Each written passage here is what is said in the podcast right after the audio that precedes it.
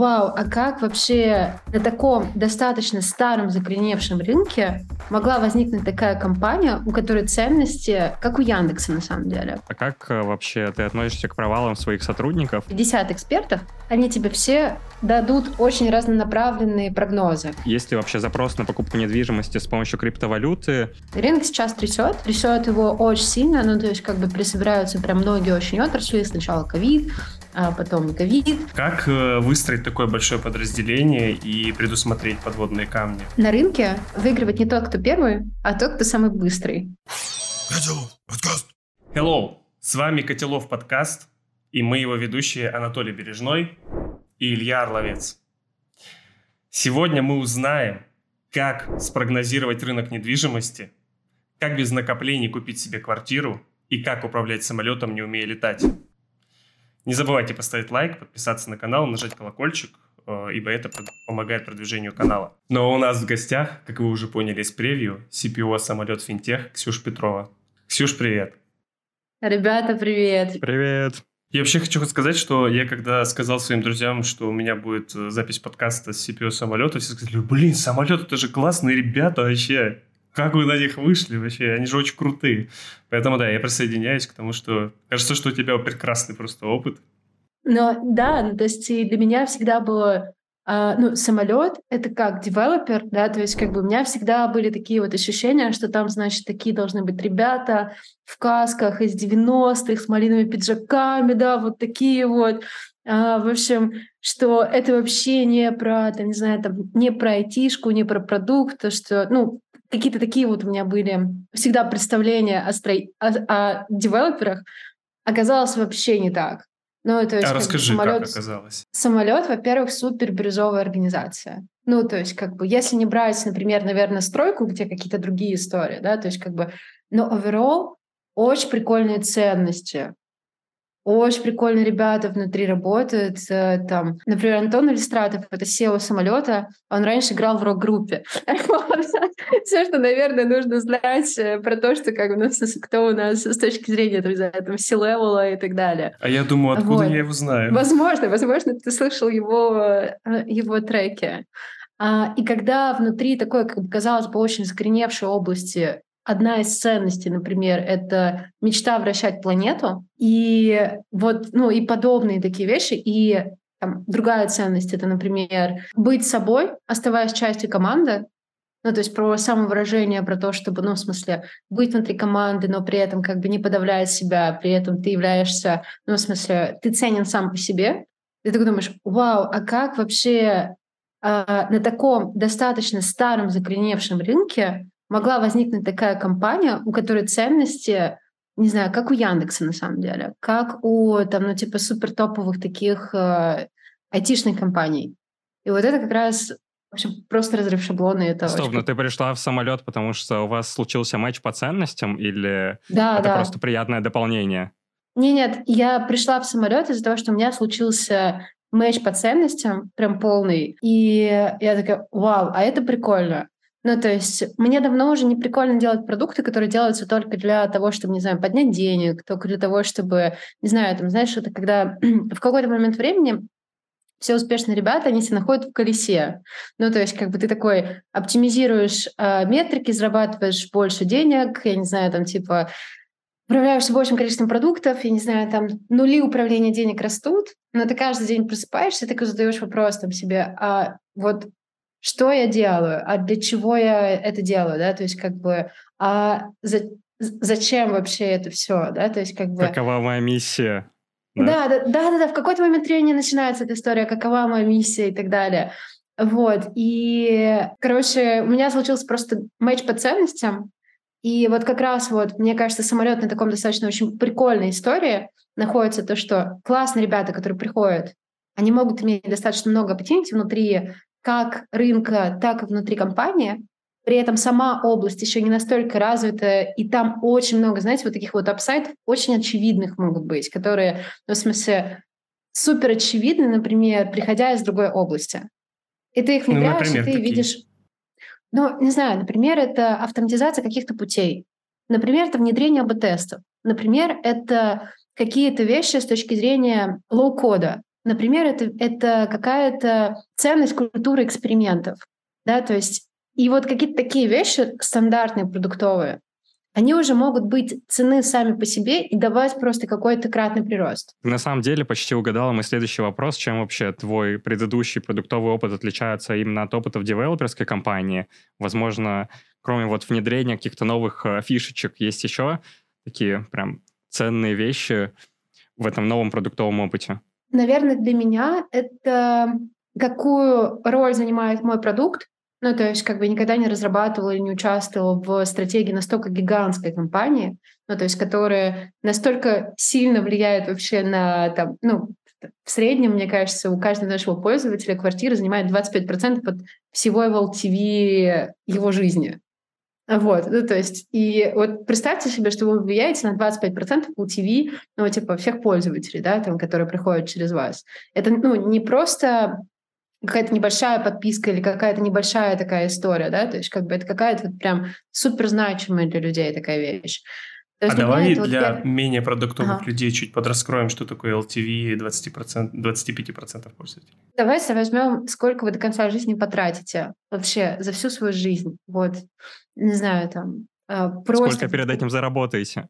Да-да-да, и сколько перед Потом этим заработаете. думать, да. сколько тратить. И, соответственно, вот это будет ваш LTV, да, то есть как бы у вас, условно говоря, LTV наш — это процент от вашего overall дохода, который вы когда-либо зарабатываете, сколько вы отдаете его нам, а сколько, ну, в смысле, дальше у вас, не знаю, там, есть какие-то постоянные траты, например, подписки какие-то, еще что-то, еще что-то. А вот квартира она является настолько большой в кошельке человека, что в среднем, вот если взять все его траты до конца жизни, это будет занимать одну четверть. Окей, у тебя квартира от самолета уже есть? Блин, еще нет. Как так? Надеюсь, хотя бы скидочка надеюсь. на квартиру у тебя есть. Окей, на самом деле, да, это очень большой объем, получается, всего денежного потока человека за всю его жизнь, как ты говоришь. Особенно, ну, да, есть... особенно учитывать, если это квартиры в Москве, да, потому что э, Ижевика – это проект в Москве, а московский только сейчас пока работает.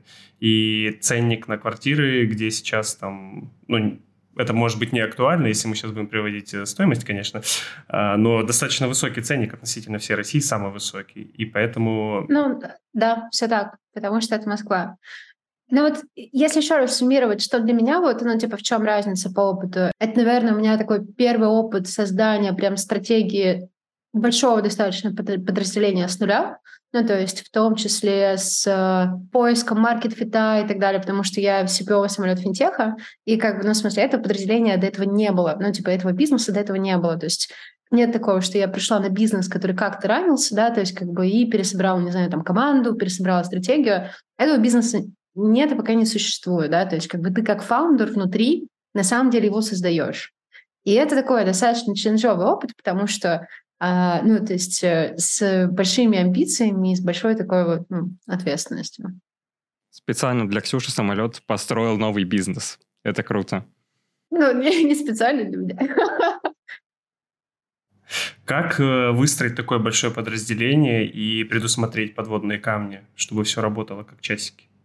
Если работает все как часики. Начнем с того, что на скейле не будет работать как часики. Есть такая очень крутая книжка, называется Scaling Up.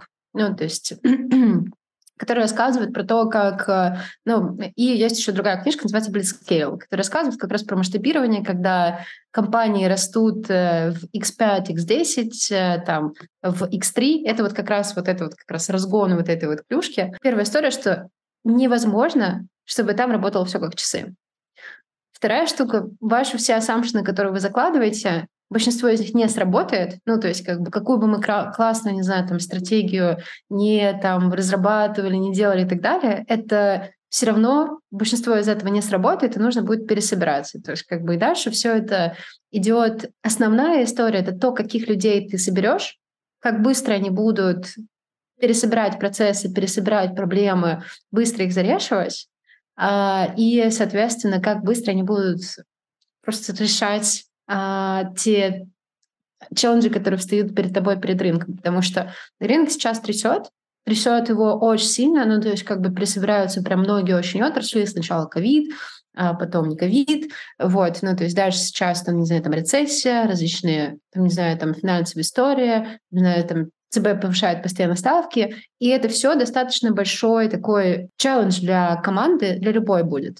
Тут вопрос просто, как каких людей ты нанимаешь, какая культура у тебя в компании, и как э, классно вы просто пересобираетесь, в том числе, как бы, когда случается факап, а он случится, ну, невозможно, чтобы это работало как часы. Вот просто на скейле невозможно, чтобы работало как часы. Вот ваша команда что делает? Она начинает, как бы, ну, в смысле, перекидывать картошку, что, типа, ты не виноват, нет, я, ты виноват и так далее. Либо она такая садится и такие, так, окей, сначала мы зарешим быстро проблемы, потом разберемся с точки зрения процессов. Вот. Ну, то есть для меня вот отлично, наверное, в этом. Слушай, наверняка вот одной сложно потащить весь этот процесс. Uh, у тебя, конечно, конечно же, есть скилловые коллеги, которые это все делают, но да. есть ли у тебя ментор, который также может uh, помочь тебе с какими-то советами? Да. Кто он? Поблагодаришь его? Э, спасибо, спасибо моему мастер-майнду, спасибо ментору, э, спасибо коллегам, которые делятся опытом, спасибо а всем а другим поняла, что... в самолете. Как ты поняла, что тебе нужен ментор вот там, в данный момент какой-то, который возник? Я просто посмотрела на других успешных людей, у всех других успешных людей есть э, менторы, определенный круг, который, как бы, ну, в смысле, бустит эффективность. Вот. Для себя я выделила то, что для меня это есть несколько инструментов. Это профессиональные мастер-майнды, это определенный круг э, там наставников, которые а, иногда я меняю, потому что, ну, в смысле, наставники, они хороши в каких-то вещах, да, то есть как бы дальше у тебя, например, с этим перестает быть проблемой, у тебя нужно, не знаю, там, подтягивать, например, маркетинг, еще что-то и так далее. Ты ищешь другого наставника, который тебя там как-то дотягивает, коучит, вот. И есть э, там сеть классных друзей, которые считают, что на самом деле более даже талантливые, классные, чем я, и э, я всегда к ним прихожу, ну, в смысле, советоваться, смотреть, не знаю, обмениваться опытом. Мне кажется, что уже невозможно, ну, невозможно вот эта вот история с тем, что там какой-то человек супер-мега талантливый, не обмениваясь ни опытом, ни с рынком, ни с классными коллегами, растет сам по себе и все это, ну, тащит. Если мы посмотрим на фаундеров, успешный фаундер, он всегда обменивается с рынком, с, ну, там, не знаю, там, со своими инвесторами, с board of directors и так далее, и как бы, ну, типа, ищет вот эту как раз информацию постоянно вне, вне рынка. CPO на самом деле, являясь агентом изменений, вот просто им необходимо впитывать в себя гигантское количество информации, быть э, вот на волне, ну и понимать вообще, что можно применить, куда и так далее. То есть для меня не было такого, что, знаешь, я в какой-то... Я давно этим просто пользуюсь, и для меня не было такого, что... И тут я такая э, подумала, блин, давай-ка ментора. Ну, то есть мне кажется, что я уже лет шесть это делаю. Поэтому, ребята, если кто не делает ментора, то просто boost э, гигантский, вот, и это супер большая разница между performance ом человека, у которого есть э, ментор, у которого нет. У меня, кстати, тоже есть ментор, и я ему супер благодарен. Передаем все привет менторам. Всем менторам спасибо. Окей. На самом деле я хотел спросить, э, можешь ли ты назвать каких-то топ-3 продукта, которые ты делал э, за свою жизнь, которыми ты гордишься, и это прям образцово-показательный эффект э, как твоей работы, так и работы команды? А, слушай, мне кажется, что самые мои классные продукты впереди. Вот, потому что, ну, в финтехе, например, мы только на старте, и мы смотрим, ну, типа, тестируем определенные гипотезы. Мне супер нравится продукт, который мы сделали в Бездокторе. Я делала там как раз виртуальную клинику, которая помогала, то есть ты как пациент приходил, прям полностью у тебя был онлайн-путь, и у тебя было как экономия времени очень большая, ну, то есть до выздоровления, так и экономия, там, ну, в смысле всего, там, э, пути пользовательского с точки зрения, там, не знаю, там, как и у тебя оптимизации до выздоровления, так и оптимизация всех костов, так ну, типа там различные куча других э, метрик, показателей, ну и NPS были супер крутыми. Ну, плюс мы выросли, не знаю, мне кажется, просто очень круто. Ну, то есть, не знаю, мы там за полтора года сделали рост X много, по-моему, X15. Для тех, кто не понял, что такое NPS, это отзывы от пользователей. Индекс лояльности, если быть точнее. Но на самом деле хочется сказать, будьте как Ксюша, сначала управляйте здоровьем людей, а потом 25% их финансов за всю жизнь. В принципе, это вещи недалекие здесь. Да, да, да. Поэтому, в общем, мне кажется, что мне хочется верить в то, что мои лучшие продукты еще впереди. Клево. Подкаст.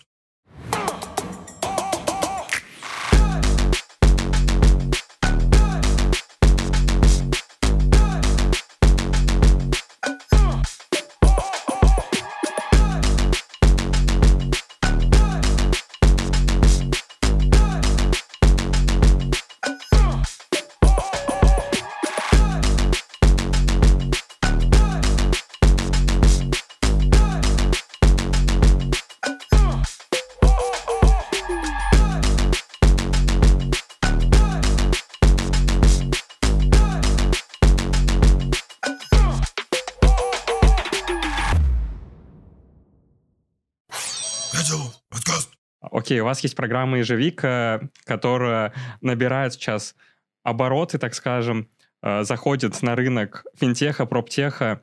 Можете коротко о ней для начала рассказать и потом вообще рассказать, чем это от лизинга отличается?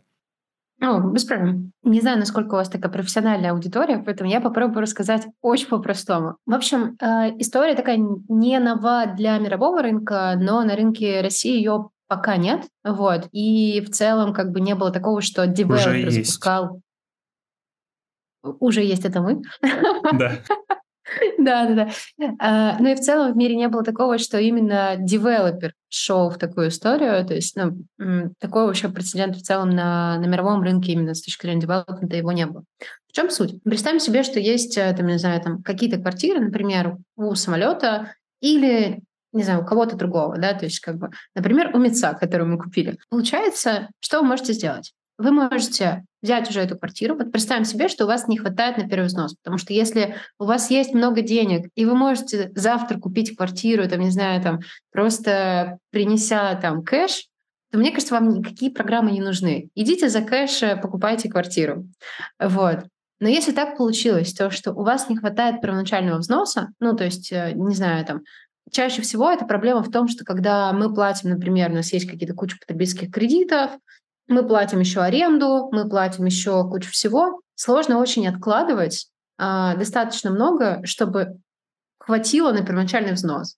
С учетом того, что у нас недвижимость обычно очень сильно дорожает год году, ну то есть до этого это примерно были рост э, от 8% годовых. Ну, то есть ты постоянно, как, знаете, как Алиса, которая такая бежит и пытается успеть за ростом цен такой, ну вот я на год докоплю, вот, короче, свои полтора миллиона и пойду покупать квартиру. А за этот год они уже с полтора миллиона превратились в два с половиной или два и два, и ты опять же на, на той же самой истории, что ты все еще копишь, тебе все еще не хватает. А, в общем, мы пошли от обратного. Мы взяли следующую, ну, следующую концепцию, то, что ты как пользователь, вот тебе не хватает какой-то суммы для первоначального взноса.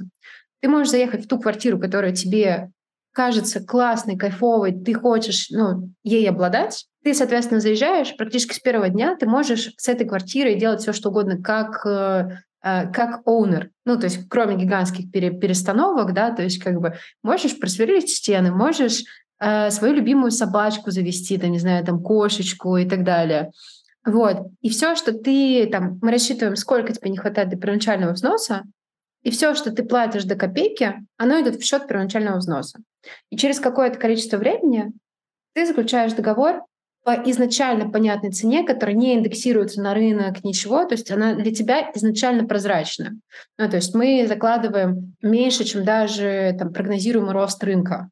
То есть, и, соответственно, у тебя есть возможность, например, заблокировать эту квартиру примерно на полтора года, даже, может быть, иногда больше, скопить, сэкономив на аренде, а, и, соответственно, сразу же уже жить с первого дня в своей квартире. То есть не откладывать вот эту вот покупку на полтора года в надежде, то, что, не знаю, там дальше что-то произойдет там, и так далее. И таким образом вот практически сразу же заехать.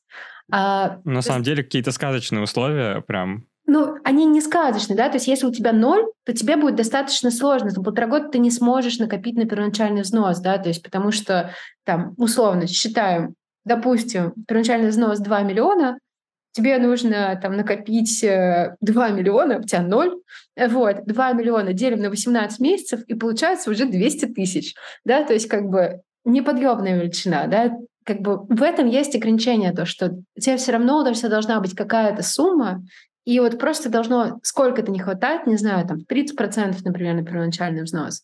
И ты ее просто очень легко докапливаешь, не знаю, там, перекрывая все с точки зрения аренды и так далее. При То есть какой-то первоначальный такая, взнос все равно должен быть, да, у вас? Не, он тебя, ну, в смысле, мы у тебя его не требуем. Он у тебя где-то mm. может быть на счетах. Ты просто, ну, в смысле, там, не знаю, там, обычно все в каких-нибудь банках хранят, не знаю, там, депозиты свои и так далее. Вот, то есть, ну, ты как-то же копишь. Может, под, под, под подушкой копить в бабушкиной такой банке. Вот, ну, то есть ну, у тебя сколько-то есть денег, которые ты хочешь потратить на квартиру. И история такая, что если у тебя есть и первоначальный взнос, и у тебя есть э, деньги прямо здесь сейчас, то тебе выгоднее, конечно же, квартиру взять прямо здесь сейчас, потому что, ну, в смысле, дальше идет э, подорожание квартир, мы определенную индексацию по цене закладываем. Она не выше рынка, но она все равно есть определенная индексация, потому что мы ее продаем не прямо сейчас, а через э, там, полтора года практически, ну, полтора, там, два года. И вот в этом есть ограничения. То есть ты не можешь туда зайти, если у тебя ноль. Угу. А, все, все равно у нас не покрываются прям все объекты, не знаю, там где-либо и так далее. Ну, то есть мы стараемся, но пока сейчас э, не так это все э, раскачано. Как-то так. Ну, то есть вот то самое главное ограничение... Не это не только объекты самолета, это могут быть и объекты еще и друг, других девелоперов. Пока только объекты самолета. Давай я вот так вот скажу более... Понятно. Ожидаем. Так, а, значит, считаем секунды до того, как Илья встанет со своего места и побежит э, к самолету оформлять это все к себе в собственность. Да-да-да. Я вообще хотел спросить, как бизнесу риски минимизировать э, при просчете вот этих индексаций, инфляций, а, чтобы ничего не потерять?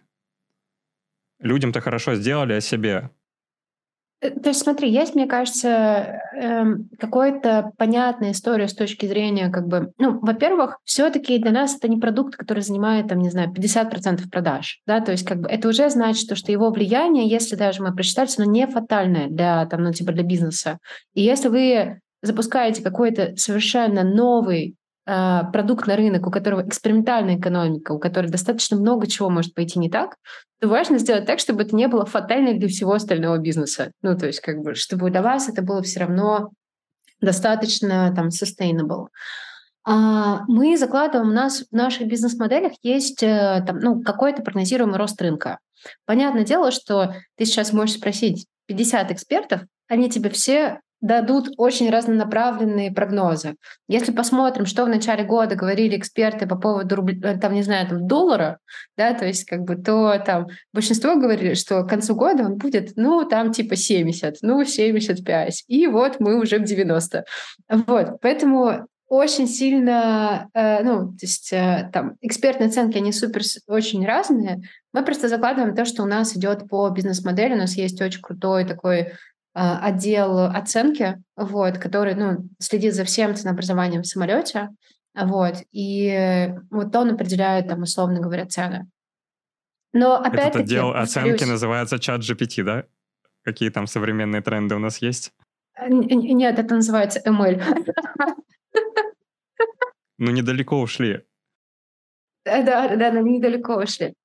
В общем, короче, я, наверное, отвечу так, что как минимизировать риски, сделайте, чтобы это для вас было не фатально. Если там, ну, в смысле, настолько, ну, для нас, например, это очень сильно отложенная история, мы максимально для себя, мы можем, конечно, все переложить на пользователя. Например, сказать, мы тебе, не знаю, в случае, если ты хочешь разорвать контракт, деньги не вернем. Если что, мы так не делаем. То есть мы все возвращаем человеку за вычетом, ну, в смысле, арендной платы, до которой сразу же, ну, в смысле, она рыночная, и до которой, как бы, ну, типа, мы договорились, и она прям, ну, прописана во всех контрактах. Для нас просто в ДНК нашей компании это прозрачность.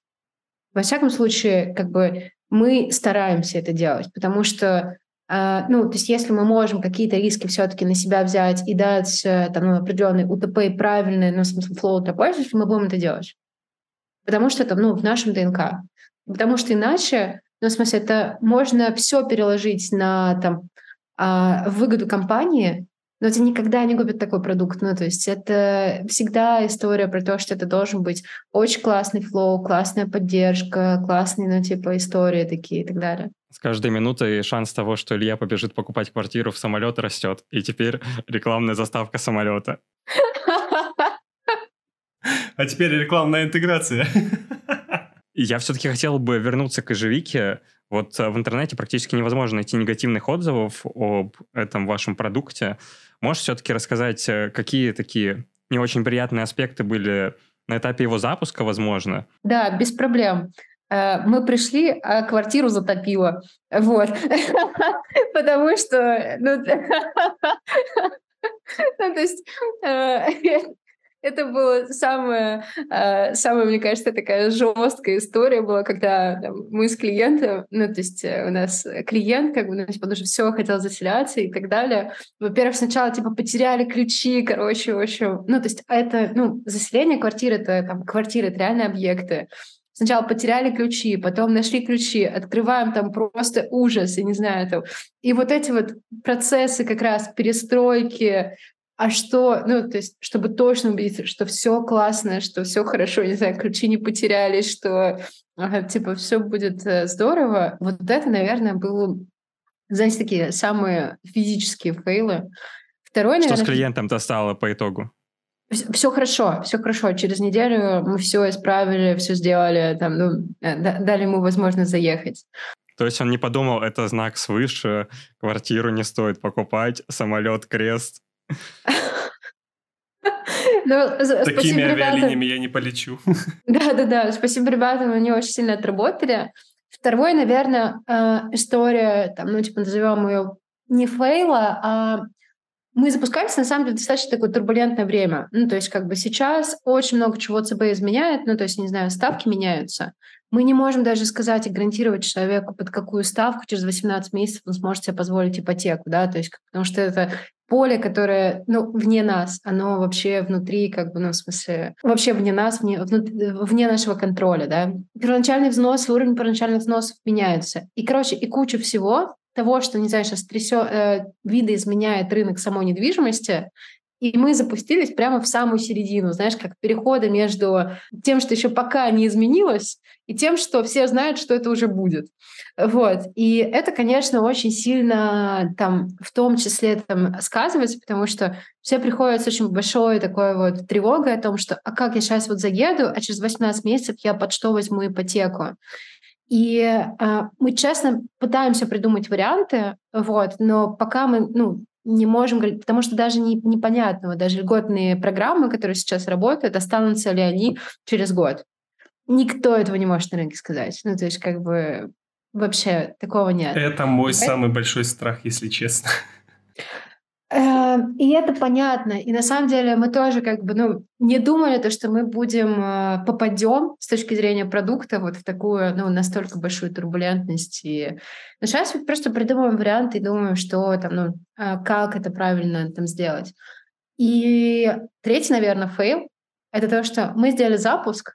Ну, то есть, как вы помните, там ЦБ поднимал ставки, вот, и как всегда на рынке работают. Прежде поднятия ставок или, например, там, если сильно, например, растет, это, не знаю, там, доллар, все идут закупать технику. Ну, то есть потому что все знают, доллар растет, сейчас цена изменится, я пойду закупаться.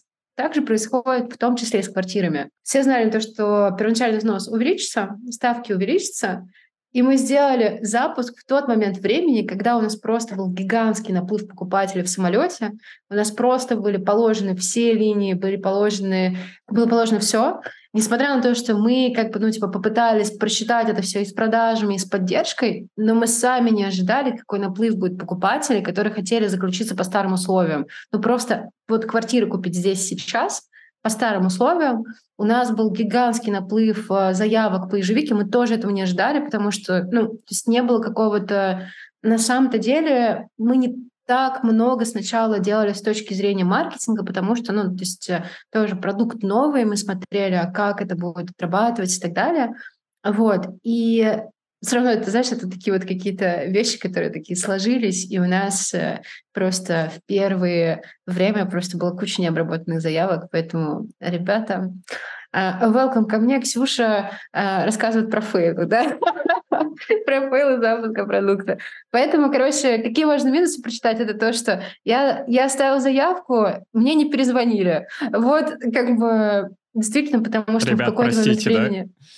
Да, ребята, извините, мы в какое-то время действительно легли, в какой-то момент у нас игла система, и часть заявок перетерлась, поэтому там вообще, короче, у нас всего так сложилось. Ну, важно быть открытым, честным, это признать просто, и люди обычно понимающе к этому относятся. Супер, что вы это делаете, это же ваша ценность. Да, у нас ценность прозрачности. И Мы изначально мы со всеми клиентами связывались, говорили, то, что, ребята, мы скоро к вам вернемся и так далее. Ты закрыла прям те вопросы, которые были на ближайшие пять минут, на самом деле. Потому что с учетом того, как... Блин. Были вопросы, как вас трясет и как вы с этим справляетесь вообще. Ну, как бы круто, на самом деле, что вы решаете такие вопросы, и даже с учетом того, что у вас бесконечно там какое-то количество заявок было в дни, когда сильно-сильно трясло. А, судя по твоим словам, вы их все решили, и никто не остался. Решаем. Это, мне а, кажется, а, знаешь, это, ну, конечно, на процессе масштабирования у тебя, ты залатал одну дыру, у тебя э, возникает Течет с другого дыра. места. Да, с другого места, и ты такой, м-м, а я даже не знал, что, я не знаю, там, может быть так, что ключи потеряли, их, условно говоря, э, квартиру открыли, а ее затопили, а никто, оказывается, не проверил, ты такой, господи, там, не знаю, там, мне когда это впервые ребята рассказали, я просто, я думала, что я со стыда, я сгорю и буду звонить сама этому человеку и говорить, что ты, чувак, извини, вот, потому что это, ну, как бы, а ты э, изначально не предполагаешь, потому что у нас стандартный процесс, который в том числе у нас на тысячу квартир работает, но иногда дают сбой.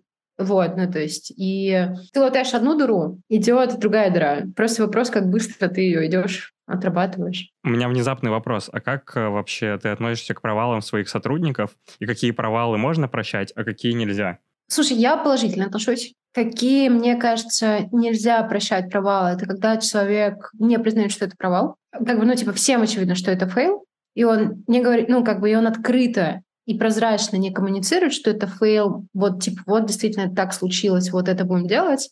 А когда он это скрывает, вот это, наверное, для меня просто ред флаги.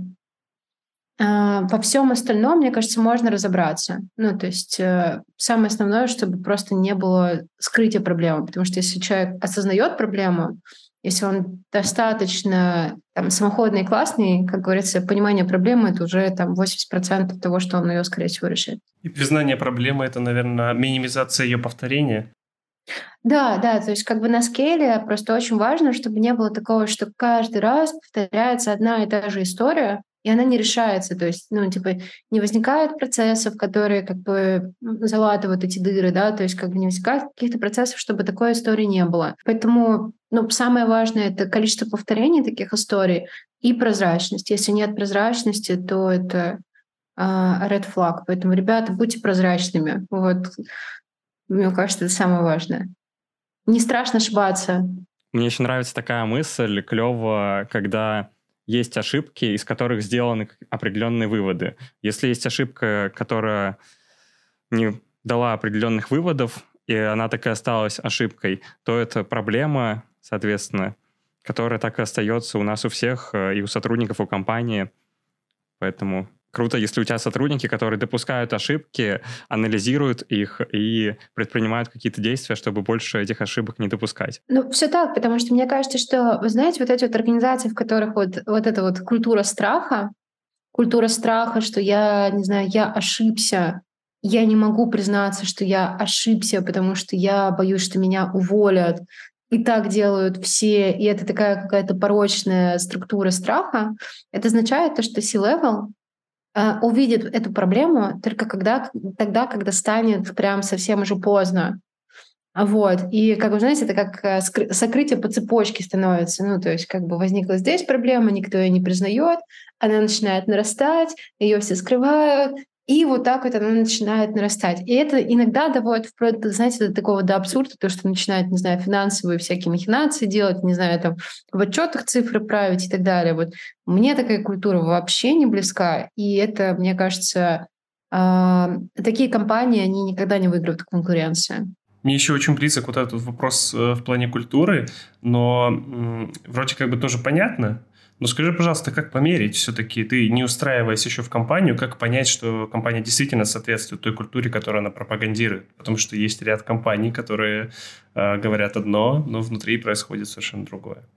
Как ты поняла, что самолет это именно то, о чем они говорят? Короче, э, это, это было очень интересно. У меня было в тот момент времени, когда я решала, ну, то есть как бы мы с Кириллом шутим, то, что э, было непонятно, кто кого собеседует, потому что, ну, у меня было в тот момент времени достаточно много офферов на руках, вот, и я прям э, очень много кого спрашивала внутри самолета, знакомилась с какими-то ребятами, узнавала, что, ну, как бы узнавала про ребят, как бы, ну, и так далее. И только потом я такая, окей, ладно, это выглядит интересным, чтобы попробовать, и выглядит как бы действительно выглядит так, что ребята соответствуют этой культуре. И на самом-то деле, мне кажется, достаточно часто ты этот матч чувствуешь. Ну, то есть ты смотришь, человек из себя пытается что-то сделать, или он действительно, ну, как бы это просто слова, или он действительно в это верит, и там действительно он так принимает решение. Плюс, ну, как бы есть понятные проверочные вопросы. Ты только можешь спросить, слушай, а расскажи, не знаю, там, типа, а как вы делали вот это? А как ты принимаешь решение? А как, я не знаю, там, типа, твоя daily, daily день твой строится? Как, как он строится? Э, мой любимый вопрос, а вообще зачем ты здесь? И вот если бы это мне ты все задаешь это... своему руководителю будущему. Да. Зачем ты здесь? Тело самолета, зачем ты здесь?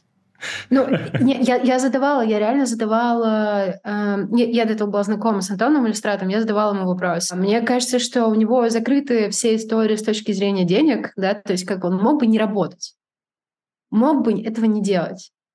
Я у него спрашивала, а зачем, зачем ты работаешь ну, в, смысле, в самолете уже достаточно долгом времени? Что это для тебя? И мне его ответ супер откликнулся. Ну, то есть я такая, окей. И вот когда ты это видишь, э, ну, то есть э, если бы мне, наверное, сказали, что я здесь пытаюсь получить 13-ю зарплату, там, типа, свой бонус э, и так далее, вот это мне история не близка. Ну, опять-таки, мне кажется, есть разные системы принятия решений, и иногда там, ну, в смысле, на это люди там, там соглашаются, мне просто это не близко, да, то есть как бы нужно просто выбирать по своим ценностям и потому, и потому что важно прямо здесь сейчас. Я прям спрашивала у руководителя, это нормальный вопрос. Мне некоторые ребята спрашивают меня на собесах, когда к нам устраиваются это, почему ты пошла в самолет? Что это для тебя? Почему ты здесь? Это супер нормальный, адекватный вопрос, как бы. И если вам не отвечают, то уже это red flag. Ну, то есть это значит, что, как бы, ну, типа, человеку настолько неудобно на это отвечать, или он настолько себе врет, зачем он здесь находится, что, как бы, уже это такое, ну, как бы, трики ситуация, мне кажется, становится. После нашего подкаста ты будешь этот вопрос слышать постоянно теперь. Зачем ты здесь? Э, вообще, мне кажется, это нормально, потому что, ну, я себя точно так же, как, ну, я же тоже меняюсь. И я себя точно так же, ну, то есть, не знаю, там, ну, не Дейли, наверное, э, но Дейли мне хочется слышать, а зачем я сегодня вот, ну, прихожу на работу? Да, то есть как бы, а что я хочу поменять? Раз в месяц я хочу понимать, а зачем я здесь, да, там все еще я приношу пользу, я все еще соответствует ли это ну, моим ценностям каким-то и так далее. И это постоянная сверка такая идет, потому что ну, это, это важная штука, чтобы быть, не знаю, там, в, в матче приносить максимальную пользу компании, там, ну, и приносить, э, быть полезным. Потому что, опять-таки, когда компания очень сильно растет, не бывает такого, что там один сотрудник всегда на, на одинаковых ролях бесконечно полезен. Есть ребята, которые стартеры, есть ребята, которые очень круто ранят уже бизнес, который вырос, и это разные люди обычно. И это тоже нужно себе, как бы, ну, в смысле, понимать, там, ты в комфорте с этим еще, ты вот здесь зачем? Ты запускать новый бизнес и пришел делать оптимизацию, э, запускать новые технологии или, ну, то есть ты здесь для чего и в чем твоя сильная самая сторона? Вот как-то так. Очень круто. Философски получилось. Да, ну очень, очень близко, мне кажется, да, очень близко ко всем ребятам, которые себя осознают на своем рабочем месте. подкаст. Вопрос уже, наверное, больше про девелопера, прям про вашего. Как, э, да, у вас, соответственно, есть свой банк. Наверное, вы как-то к этому пришли, потому что вряд ли он изначально был, да? И давай раскроем, пожалуйста, тогда вопросом, в чем вообще преимущество своего банка, почему если ты знаешь, почему решили, что свой банк лучше и нужно сделать его. Какие преимущества есть над банком-партнером, например? Очень прикольно, потому что я в том числе принимала решения в этой истории. А, ну, а, смотри, мне кажется, вообще overall на рынке как банковском и на девелоперском есть гигантское количество проблем. Ну, то есть вот если мы смотрим не там, не самолет, который все-таки пытается в этом плане для человека конечную ценность э, поставить, но и то, как бы, если посмотри, посмотреть на основные метрики девелопера, это всегда будут квадратные метры проданные. Основная метрика банка — это количество денег, которое тебе выдано под определенный кредитный скор, который есть, да, то есть как бы и банк оптимизирует вот эту метрику.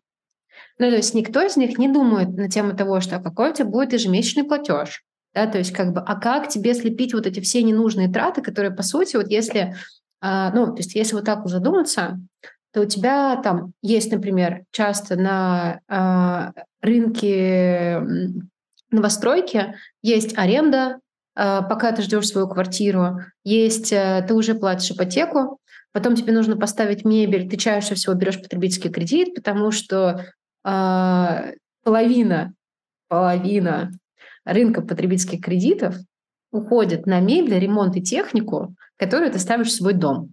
Ну, то есть это половина рынка. У тебя получается тройной, вот для тебя, как для пользователя, это тройной платеж. Ну, то есть это получается, вот с одной стороны, ты покупаешь квартиру для того, чтобы улучшить свою жизнь, улучшить свои, как бы, в смысле, условия и так далее, а получаешь тройной платеж.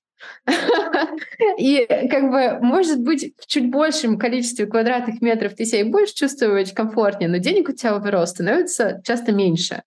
И это какой-то, ну, типа, такой очень интересный парадокс, да, то есть, как бы, ну, типа, парадокс текущего, а, текущего целеполагания, текущего рынка, который сложился.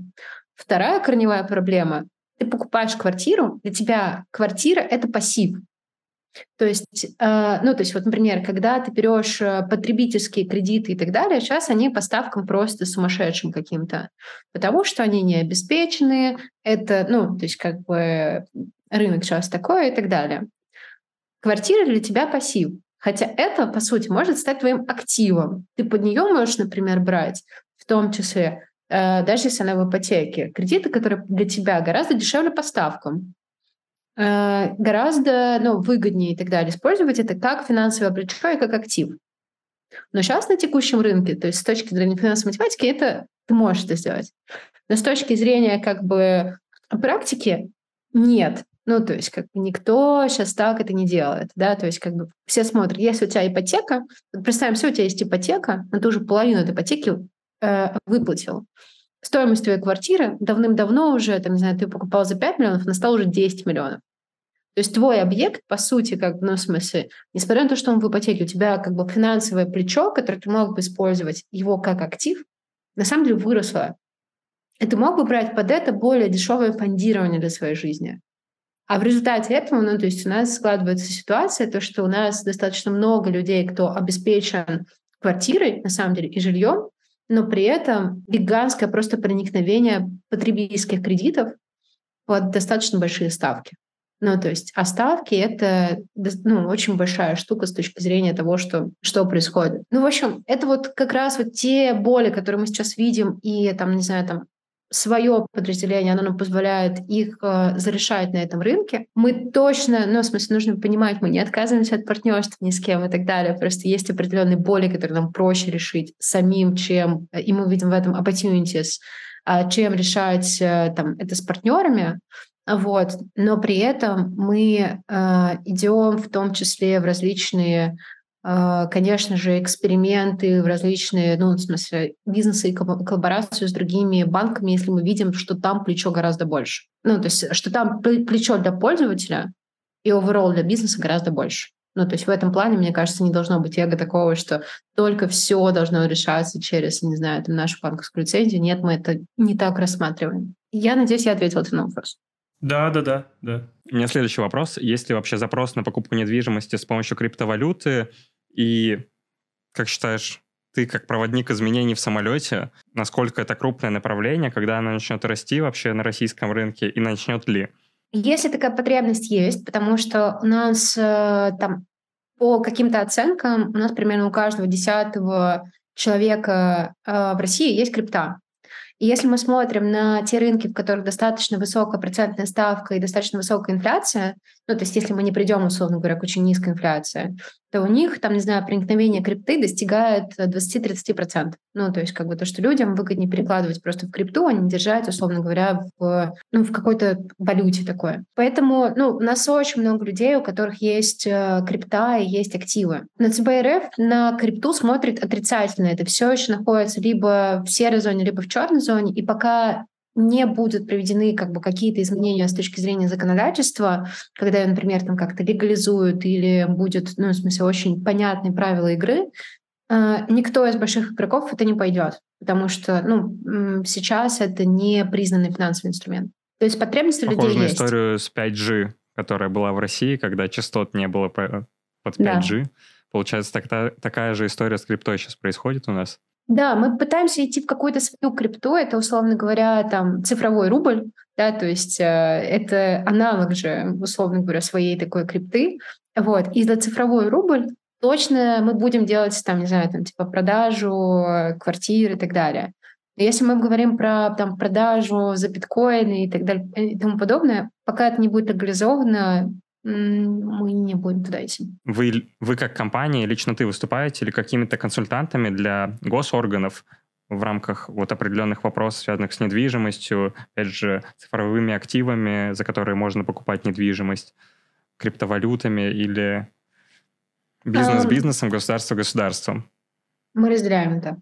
Да, то есть как бы мы участвуем на каких-то панелях, мы там, ну, в смысле, предлагаем какие-то изменения, да, то есть, э, но мы это очень сильно разделяем. То есть в этом плане мне кажется, что всегда основной двигатель капитализма это все-таки не государство, ну, то есть вообще капитализм и изменения, да, то есть это все-таки не государство, это бизнес, который быстрее видит какие-то вещи, быстрее видит какие-то тренды, и как бы без жесткого регулирования достаточно, ну, в смысле, много можно там нанести пользу людям. Да? То есть, как бы, поэтому мы здесь разделяем. То есть мы стараемся показывать разные точки зрения, в том числе со стороны бизнеса, как было бы классно, как было бы удобно пользователям, какие есть проблемы, какие есть нюансы. Но мы, ну, у нас э, как бы такая политика. Вот. У тебя были какие-то предложения, которые ты на панельках, например, озвучивала, и потом они были государством реализованы? Возможно, законодательные инициативы. Лично у меня нет. Но мне кажется, что э, возможно, но мне кажется, что и скорость изменения она не такая как бы высокая, да, то есть как бы а, ну, ну, для того, чтобы принять, не знаю, какой-то законопроект, мне кажется, что там проходит достаточно гигантский цикл. Возможно. Мы же не депутаты. Мы не знаем. Да, да, вот у меня тоже. Я стараюсь как бы в этом плане. А, у меня очень простая логика, наверное, это то, что мне кажется, нужно не надеяться на то, что что-то поменяется со стороны государства, нужно делать do the best, да, то есть как бы с нашей стороны, да, то есть для того, чтобы там в рамках каких-то ну, текущих легальных законов, да, то есть как бы сделать максимум для пользователя, вот. Скажи, пожалуйста, вот ты говоришь, что вы единственное сейчас пока решение такого формата на рынке России. А как ты думаешь, есть ли конкуренты сейчас зарождающиеся, следите ли вы за ними, э, какие они новшества будут внедрять, чтобы переманить часть э, вашего рынка или нет? Ты про ежевику? Да. Следим. Я очень надеюсь, что, что они появятся, потому что мне кажется, что эта история про то, что всегда более классно развивать рынок вместе. Ну, то есть, э, потому что продукт не очень стандартный для рынка. Он действительно отличается, например, там, от э, лизинга, и это все еще нужно очень сильно.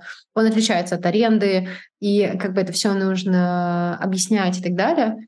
Э, у меня очень простая логика. На рынке выигрывает не тот, кто первый, а тот, кто самый быстрый. Ну, то есть, и лучше всего, там, не знаю, там, общается с пользователями, понимает их боль, там, и так далее. Вот, поэтому мы смотрим и очень надеемся, что такие конкуренты появятся. Это просто будет да, развивать тот, тот, кто более быстро ориентируется и подстраивается под реалии рынка. Да. Ну, то есть Google не был первым поисковиком, и даже не был вторым. Facebook не был первым мессенджером, и даже не был вторым. Ну, то есть это история про то, что э, люди, ну, в смысле, развиваются, и эта идея, она живет э, сама по себе. То есть как бы мне кажется, что вот как раз плохо, если это единственный игрок на рынке. Тогда этот рынок либо не разовьется, либо, либо там, не знаю, там будут риски монополии различные и так далее. Ну, то есть и не будет вот этой вот конкуренции, при которой на самом деле пользовательский опыт очень сильно меняется. Да, то есть как бы условно, когда был на рынке Uber и Яндекс Такси, а, очень быстро происходили изменения, потому что а, и Ситимобил, и еще разные ребята, потому что, ну, в смысле, рынок очень конкурентный, тебе нужно очень быстро двигаться, и твои конкуренты тебя подтаскивают для, того, чтобы ты быстрее вводил изменения. И вот э, там лично для меня было бы супер классно, если, не знаю, там завтра появилось бы пять таких э, конкурентов.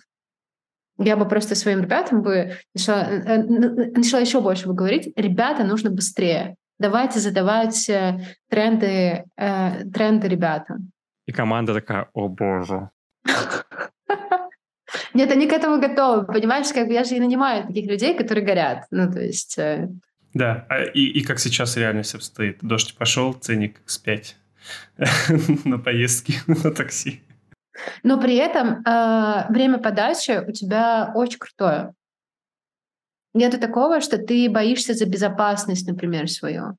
Ты платишь за комфорт. Ты платишь определенным образом за комфорт, и ну, рынок отрегулируется таким образом, что ну, у тебя, условно говоря, там, ты уже не представляешь опыт того, что как это так, я буду ждать такси 50 или 30 минут. Ну, то есть вот я очень надеюсь, вот э, есть такая штука, вот, например, из рынка недвижимости. Антон Иллюстратов и Дима Волков, это наши одни из э, руководителей самолета, они часто приводят э, ну, такие примеры про рынок недвижимости. Вот если взять пять лет назад, то вот когда ты приходил в новостройку, вот продажа квартиры, она происходила из таких вот, а, знаете, таких старых вагончиков, вот практически похожих э, на будки, вот такие вот засаленные будки, где там живут строители, и вот оттуда тебе не показывали в целом а, ничего, ну, то есть не показывали, как будут выглядеть квартиры и так далее и тому подобное, и ты покупал вообще прям совсем кота в мешке. Дальше, как бы, ну, в смысле, рынок отрегулировался, то, что в целом у тебя везде есть шоурумы, у тебя везде есть, как бы, ну, в смысле, не знаю, тебе даже чашку кофе принесут, да, то есть, как бы, и тебе супер комфортно, и ты, как бы, ну, там, чувствуешь то, что тебе оказывают сервис, и это не просто ты такой со своими деньгами бегаешь и такой, продайте мне квартиру, а все сделают для тебя. Ну, то есть и все сделают за тебя. Точно так же, как, например, вот мы стали первыми на рынке, кто начал продавать э, квартиры с мебелировкой прям полностью. Ну, то есть как бы ты можешь прям э, купить квартиру с ипоте... ну, там, в ипотеку, включить мебель и не думать про свой ремонт. Мы сделаем для тебя индивидуальный ремонт, который будет еще как бы там, ну, с определенной мебелью, которую ты сам себе за, за, засетапишь.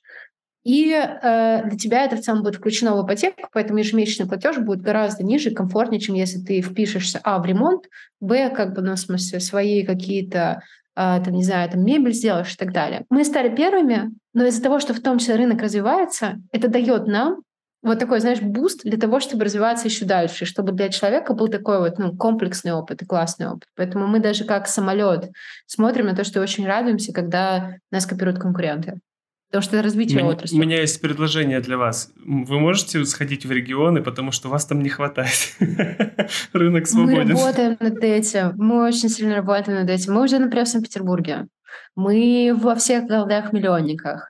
Uh, у нас сейчас самолет плюс гигантскую экспансию по регионам делает. Вот. Мы смотрим в том числе выходы на зарубежные рынки. Поэтому э, я думаю, что ребята, кто, например, нас смотрит из-за рубежа, то, может быть, мы скоро будем в ваших странах присутствия.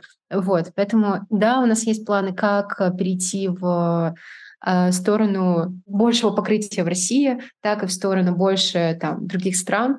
Так и на самом-то деле мы сейчас переходим, вот если смотреть, у нас есть новостройки, но мы сейчас переходим в ИЖС, например. Это вот свое индивидуальное жилье, например.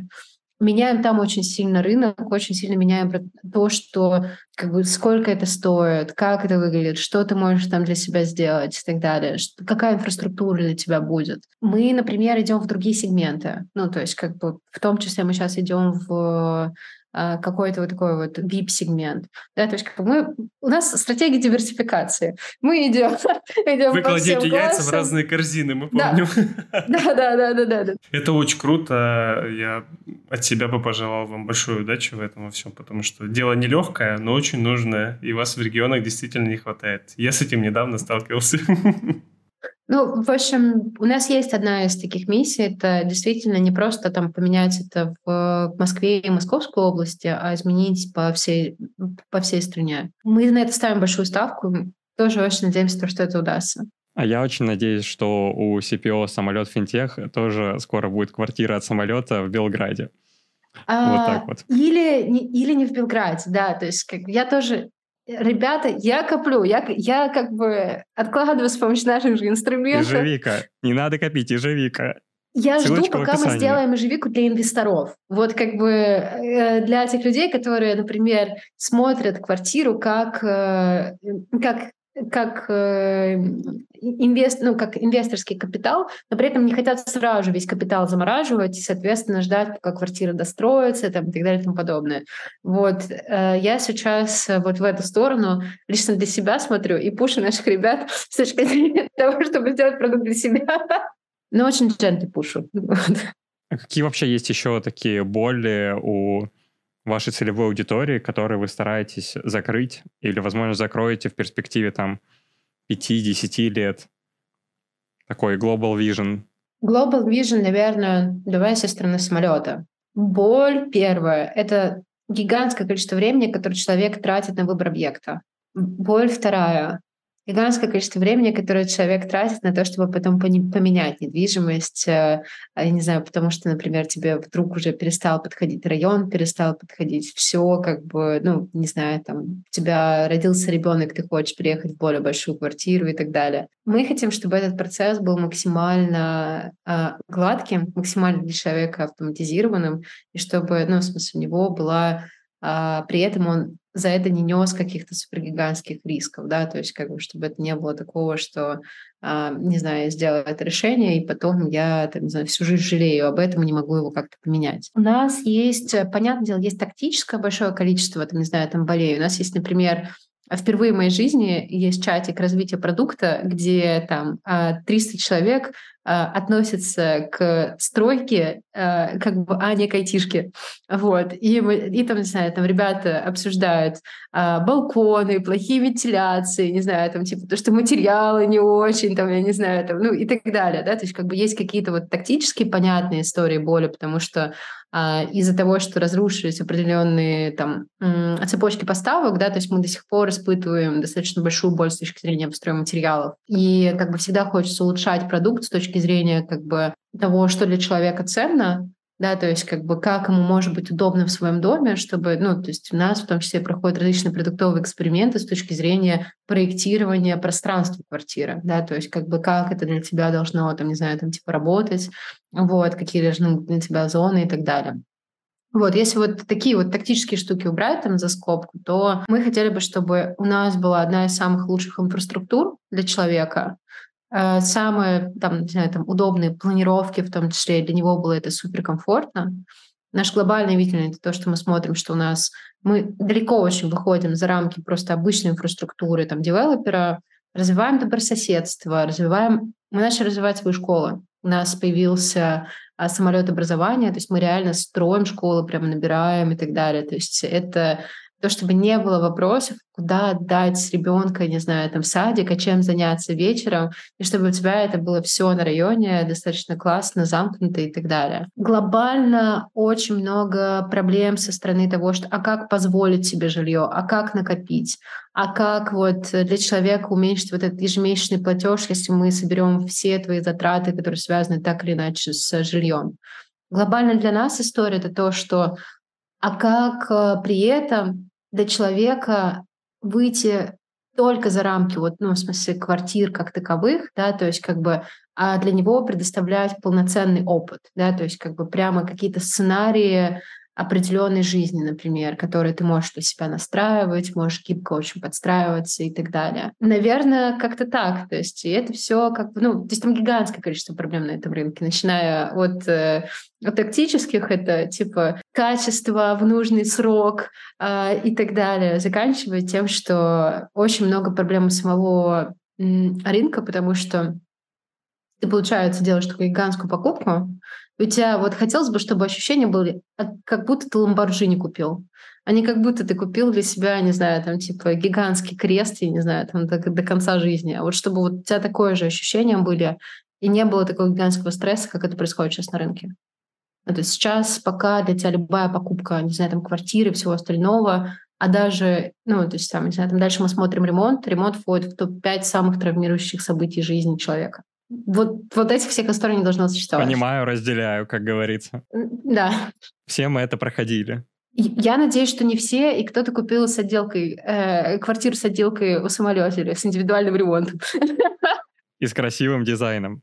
Да, и с красивым дизайном. Мы уже плавно подходим к концу. Я хотел у тебя, наверное, один из завершающих или завершающий вопрос задать. Э, у тебя такая успешная карьера, по сути. Ты говоришь, перед самолетом было множество офферов, вот какой ты можешь совет дать, топ-3, возможно, советов, как построить так грамотно свой карьерный трек, на что ориентироваться, чтобы достичь успеха, так скажем? Хэштег «Успешный успех». Вот это да. Очень интересно. При этом я не считаю себя успешным успехом. Ну, то есть, как бы, э, первое, мне кажется, это быть всегда недовольным. Ну, то есть, как бы не считать себя, что ты успешный успех, как бы, ну, потому что всегда есть как бы ребята, которые добились гораздо больших результатов, гораздо больших успехов, наверное, чем, чем ты, гораздо более э, ну, продвинутые, там, типа, влияют э, гораздо на большее количество историй и так далее. То есть первое, мне кажется, не останавливаться на там, достигнутом и не считать в себя всегда, что это типа вот, я этого добился, я такой там типа супер крутой молодец. Всегда быть Вторая голодным. Штука, да, нужно, нужно быть голодным. Ну, то есть как бы нужно, не нужно звездиться, нужно быть голодным. Вторая штука — это выходить из зоны комфорта. Рост находится за зоной комфорта. И третье — это делайте, ну, с точки зрения роста, делайте ее как систему. Например, наставники — это система, а какие-то курсы — это система, то есть то, как вы как бы, ну, типа, окружаете себя, как вы употребляете знания, как вы принимаете решения, это, ну, типа, определенная система. То есть она должна так, ну, в смысле, работать плавно, вас двигать. Вот, как так. Спасибо тебе большое. Дичайший лайк. лайк. Большущий лайк просто. От кошечки, от котика лайки тебе. Большущий лайк. Это очень интересная беседа была. Мне кажется, мы с Ильей очень много и инсайтов каких-то для себя узнали, и, в принципе, какой-то новой информации. Вы действительно очень крутые, судя по тому, как ты описываешь, как вы в самолете все это все устроили. Вот. И мы очень благодарны, что ты пришла к нам в гости и рассказала столько много интересных вещей. Спасибо тебе большое. Ребята, вы не забывайте подписываться на наш канал, ставить колокольчик. Ссылочки, про которые говорила Ксюша, мы оставим на книжке в описании. Итак, друзья, у нас произошло чудо. Прямо во время нашего подкаста Ксения согласилась создать телеграм-канал. Ссылочка в описании. Все подписываемся, там будет интересно. Мы тоже подпишемся. Ксюш, спасибо тебе еще раз. До новых встреч. Ребят, спасибо. Я делал подкаст